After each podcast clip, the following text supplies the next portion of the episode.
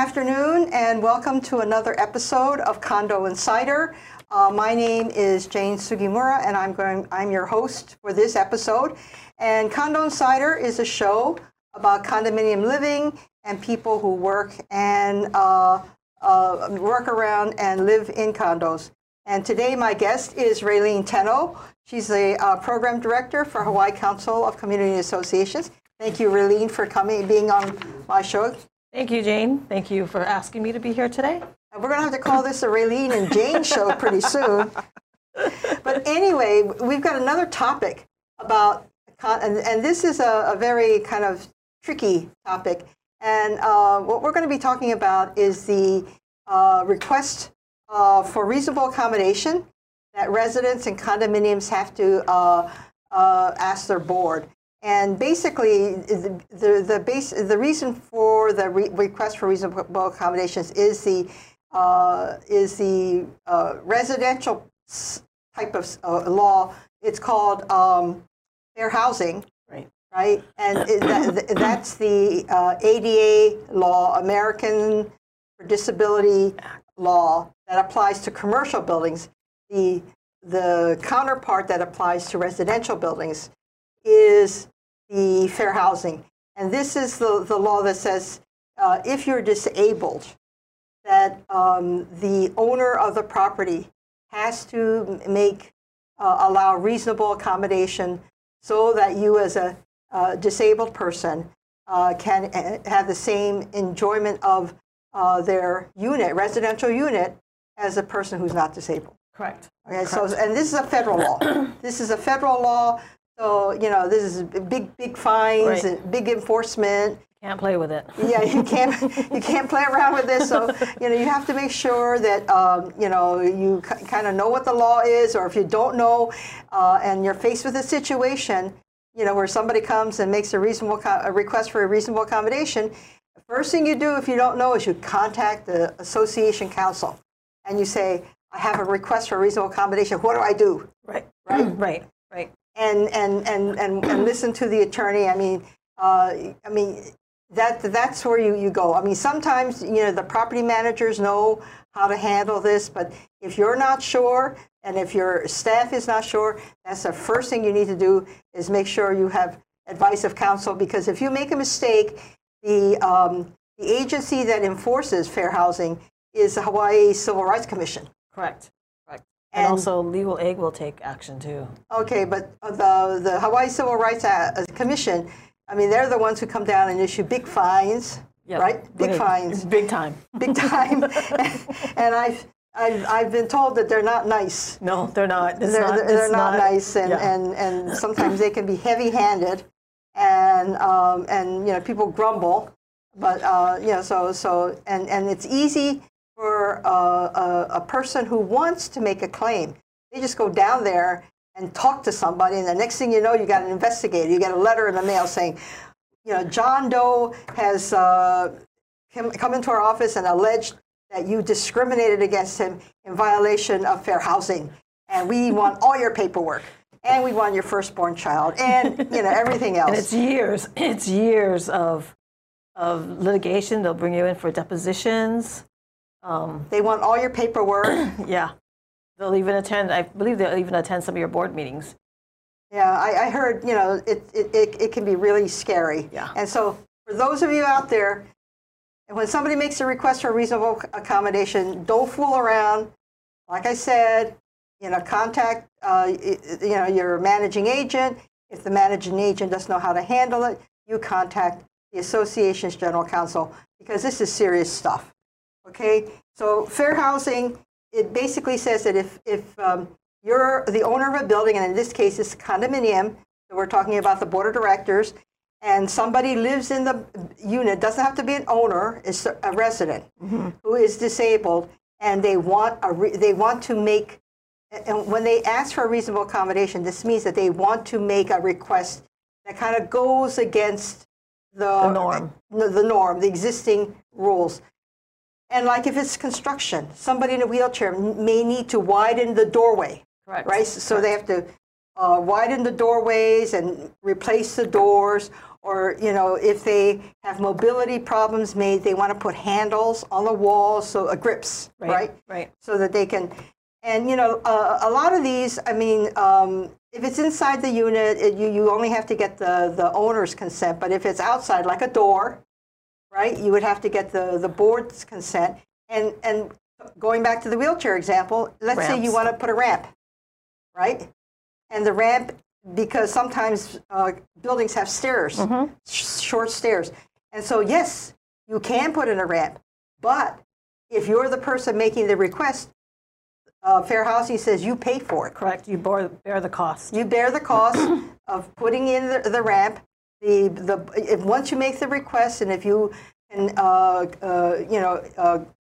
meet the test about, you know, being disabled, and you can show that you have mobility problems and you need that ramp, they cannot refuse you. You then have to go out and get an engineer or whatever, get the proper permits, and you have to pay to put in this ramp.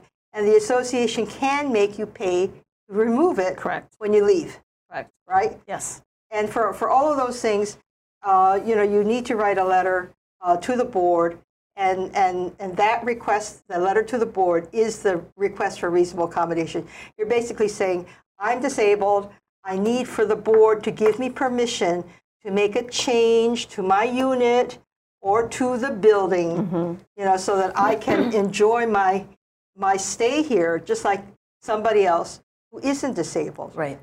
And, you know, we're hearing some really strange things about people with allergies, right? Yes. Yes. People with allergies. And so that means that they might be allergic to the cleaning stuff that the housekeeping people use.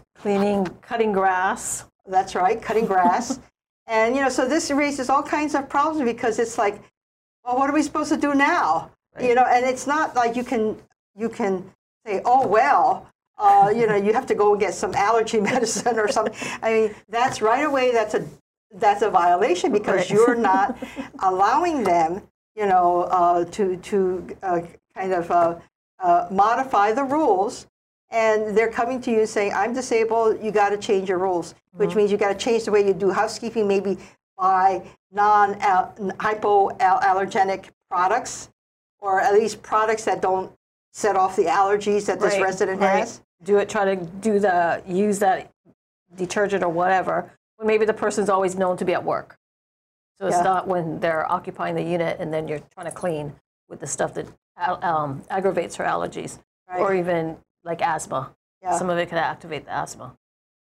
And so you know, there's a whole gamut of things that a person can request, and, you know, and some, you know, board members, you know, who may not know, be aware of the law, or may not be sensitive. I mean, they're likely to just try to brush it off and say, well, you know, you need to go and get some whatever allergy medicine, or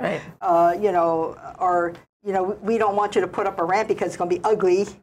You know, they can't, you know, what you guys who are listening to this have to understand is you can't do that. Right. If the person is disabled and they come to the board and they say, because of my disability, I need a ramp. And if they're willing to pay for it and they go out and get the permits, I mean, there's not a whole lot you can do, but, you know, you need to grant it, and and they do have to pay for it. Right. You know, so it's not like it's going to cost the association money. And I can remember one incident. And this is a townhouse project, and you couldn't get a ramp up the. They were in the second floor unit. They couldn't get the ramp up the stairs. It would have to, because with the building code, it would literally have to go around the building in a circle to meet the code requirements. And so what happened is they took the lanai. They took and opened up the lanai. Because what happened is the resident who'd been living there for like 20 years, she had some kind of a, I don't know what kind of illness it was, but they had to amputate, you know, a portion of her leg, and her other leg was somehow, you know, affected, so she couldn't walk. You know, she couldn't even stand. So she was in a wheelchair. And so basically, if she wanted to live in this second-story townhouse, the only way she could do it is if they could get a ramp from the lanai. And so, and what happened is, you know, with townhouses, they have courtyards, right? So there's this ramp that came into the courtyard. And some of the, you know, there I think it was maybe 4, 8, right? And then there's a courtyard. Right. And everybody kind of used it, you know, for playground. And so there was some pushback. But there wasn't, you know, there wasn't a whole lot. And it wasn't, I don't think it was that intrusive. It was from the second floor, and they made one zig and then one zag. Yeah. Right. You know, so that it would take the whole courtyard. I can so that the wheelchair could go. But that was the only way she could live in her unit, stay in her unit. And I think she was able to live like that for maybe 3 years. And then when she passed, you know, her family tore it down. But that was one of the more extreme. Yeah, that's really, really extreme. Right, yeah. And we had to tell the people, I mean, it did kind of break up their playground, but it wasn't like they lost, you know, square foot. I mean, they could still put their swing set and this sandbox. You know, they just had to work around. Really, it's compassion on everybody's part. You know? And, you know, they have to understand that and it wasn't their land. It was common area, right? The courtyard is common area. The fact that the association allowed them to have swing sets and a sandbox and stuff, I mean, it was an accommodation to them as well. Right. So, you know, when you know, they were told, okay, the only way, you know, we can put in this, you know, ramp, and this is the only way she could live in the unit. And it wasn't as if, you know, she was a new person or a renter. She was a 20-year owner who got sick, you know, and all of these things. And these things happen. Mm-hmm. And so I guess, you know, what, you know, we need to tell people who live in condominiums is you have to be flexible. You have to be sensitive. Mm-hmm. And you have to understand that this is a federal law with really big consequences that could, you know, affect the association big time as far as fines and lawyers and all that bad stuff that comes with, you know, litigation. And you're up against the federal government. So, you know, you really need to make sure that you understand the law. And when somebody comes in with something called a request for accommodation, the word reasonable accommodation is the buzzword for fair housing, right? Right. If you hear that, you hear that, then you need to, you know, quick call your lawyer, call the managing agent, say, okay, what do I do? And listen and follow their instructions. Right. Correct. Correct. Okay, well, we're getting into our break time, and so we're going to take a 1-minute break, and then we're going to come back, and we're going to be talking about the other big thing about reasonable accommodations. That's people with pets, or people who want to live in condominiums that don't allow pets, but they have pets. And so they have to ask for a reasonable accommodation if the building is a no-pet building. But we'll discuss that when we get back from our break. Thanks to our ThinkTech underwriters and grantors, the Atherton Family Foundation, Carol Monley and the Friends of ThinkTech, the Center for Microbial Oceanography Research and Education, Collateral Analytics, the Cook Foundation, Dwayne Carisu, the Hawaii Community Foundation, the Hawaii Council of Associations of Apartment Owners, Hawaii Energy, the Hawaii Energy Policy Forum, Hawaiian Electric Company, Integrated Security Technologies, Galen Ho of BAE Systems, Kamehameha Schools, MW Group, the Scheidler Family Foundation, the Sidney Stern Memorial Trust, Volo Foundation, Yuriko J. Sugimura. Thanks so much to you all.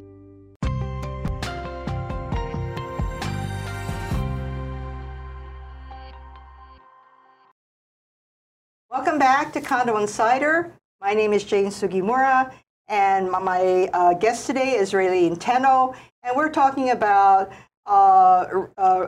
requests for reasonable accommodations and how do you deal with them. And the short answer is you treat them very seriously. You take them very seriously, and you don't try to slough them off or try to ignore them. They don't go away, and the consequences are huge. if you violate fair housing. Correct. You pay attention to those. Right. So in the first part of the show, we were talking about different types of requests for reasonable accommodation that dealt with changes to the unit, to the building, and or if the building uses chemicals, that trigger allergies in people. And but the one I guess contentious area is pets. Right. Everybody, well, first of all, everybody knows about service animals, and service animals are allowed everywhere. Okay, and that means if you have a no pets policy, the federal law under fair housing says you must allow a service animal. And service animals, unfortunately, are not registered federally or in the state of Hawaii, right? Right, right. There's no registry system at all. So if you see a dog with a jacket or, something that says, service animal, I mean, they can get them on the internet, right? Correct. That doesn't make them a service animal.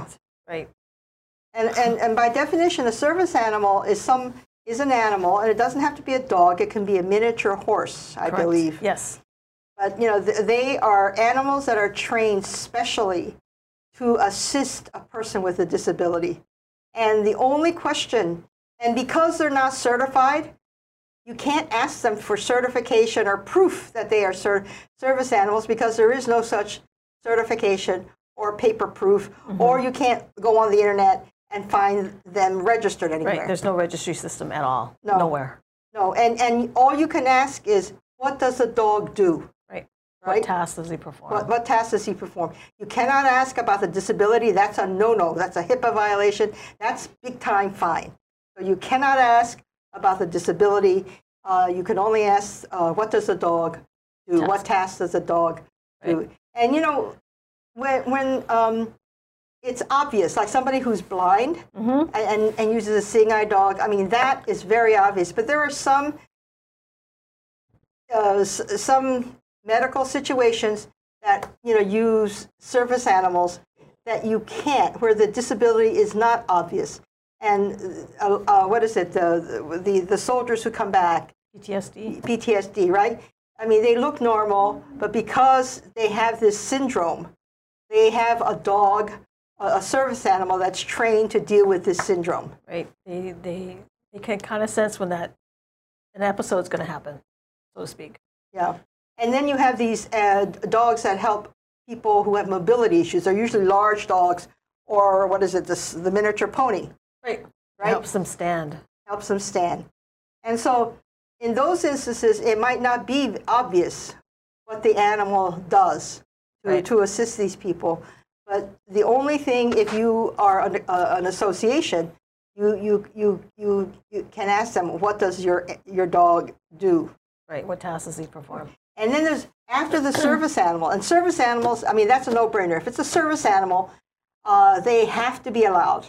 Right. You ask for a reasonable accommodation, and if it's a service animal, it's a no-brainer. They must be allowed. And with service animals, they're pretty much trained, so that they're not going to pee in the hallway, and they're not going to be aggressive, and they're always on a leash. Right. They're not going to be barking. Yeah, they don't bark. And so, so those animals, they don't seem to be a problem. The issue is for people, and now I guess the term is emotional support animal. Right.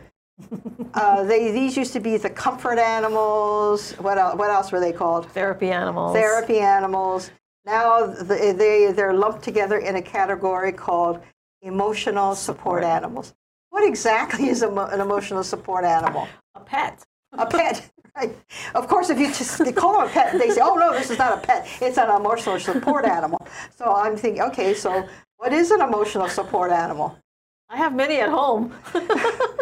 But anyway, under fair housing, the association, if a request for a reasonable accommodation is made, and the request comes from a professional healthcare provider, the association really has no recourse but to say, okay, I guess we got to let this person have the animal. Right, but just remember, though, whoever writes that letter has to be licensed in the state and has to be one of your your physicians or doctors.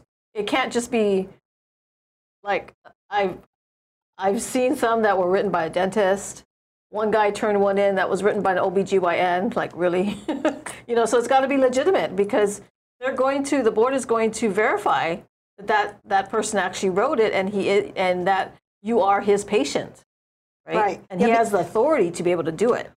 And some people, I mean, what they do is, you know, they decide they want to get a pet, and so they go to their you know, general GP who they've seen for 20 years, and they say, oh, doc, I need a letter.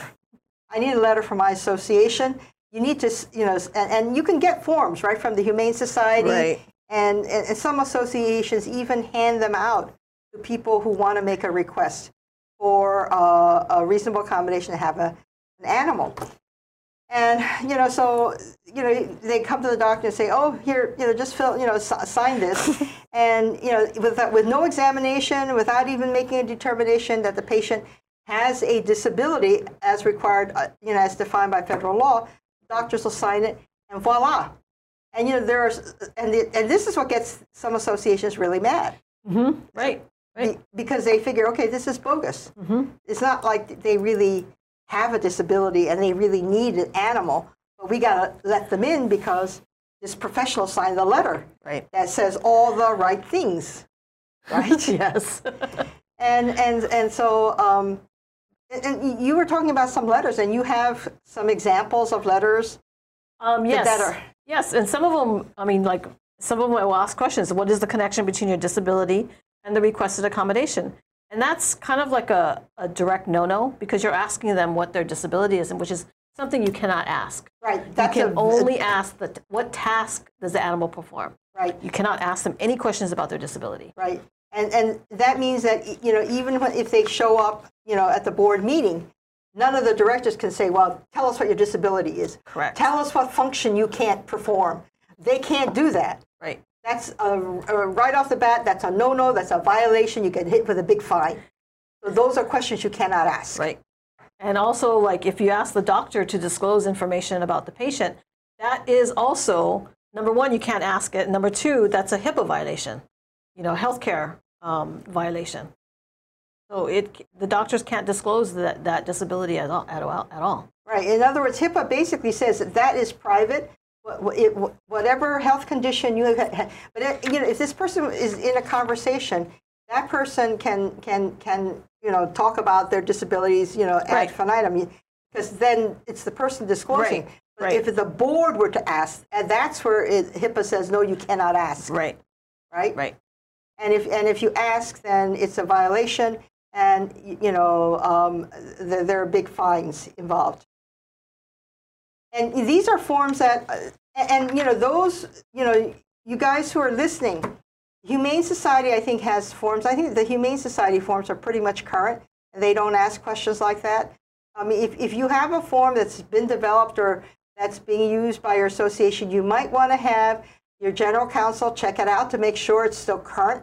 Because, you know, fair housing is a law that keeps changing, and you know, and some of these the forms that are out there, you know, at least these two that we have, you know, don't seem to comply with the law.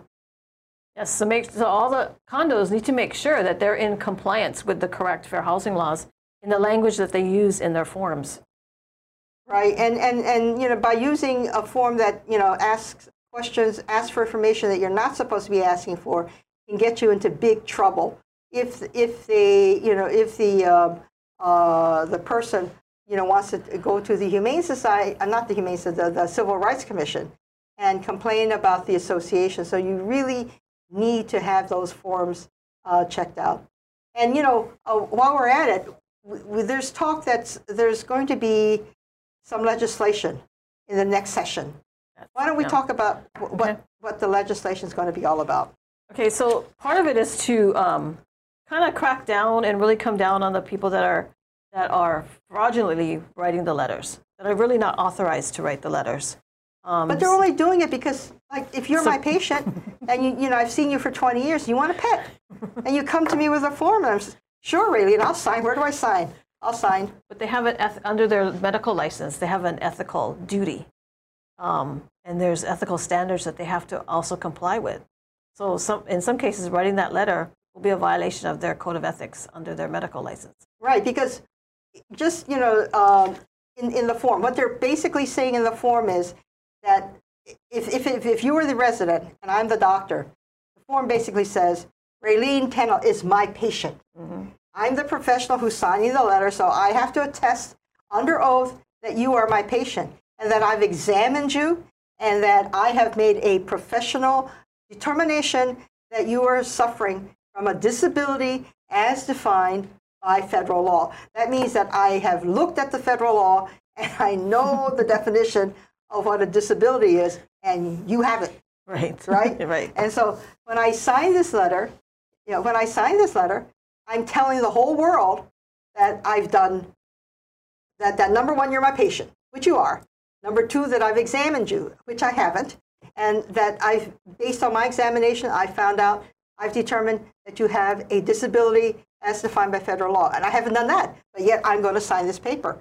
But if I, by signing it and not doing all those things, I've violated my license so that somebody can complain against, and if I, you know, so it would be the medical board. Right. And the medical board could have a hearing and decide, you know, you shouldn't be doing that. We're going to fine you. And if you do it again, maybe we'll take away your license. Right. Those kinds of things, right? Right, correct. Right.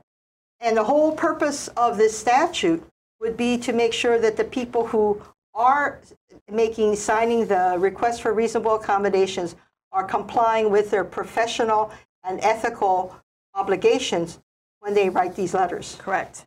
Correct. Really, really bringing the whole issue down to what's real. You know, and get rid of all the fake stuff. I mean, you know, people have to realize that when you go into a condo, the people that bought in there bought into the building for lots of reasons.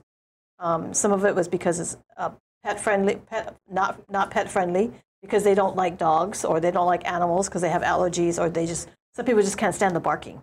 They don't want to deal with that. Like cats, you don't want to go buy an apartment and it just reeks of cat litter, you know. So I really truly believe that some people have to be aware that there's reasons why people bought into certain buildings, and because they don't like that. Yeah, they have to have respect for those people. And there are organizations in town, including the Humane Society, that have pet-friendly buildings, and they even show up on the internet. Right, pet-friendly buildings. You have a pet. You want to live in a condo? Live in those condos. Right, right, right, right. Instead of picking a condo that has a no pets policy.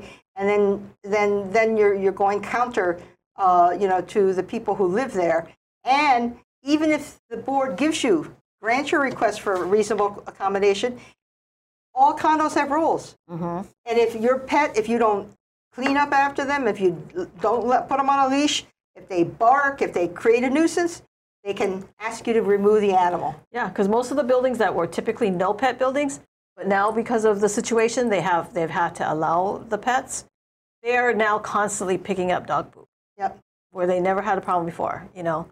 So some people that want to bring in these pets, I mean, you guys are creating the part of the problem. Yeah. You know, because you're not even picking up after your own dogs. And I know we could go on and on and on, but we've run out of time, and so we're going to have to. We will. I'm sure we're going to come back and revisit this during the legislative session when that bill goes through, and we'll let you guys know what the bill number is so that you can call in and offer your support.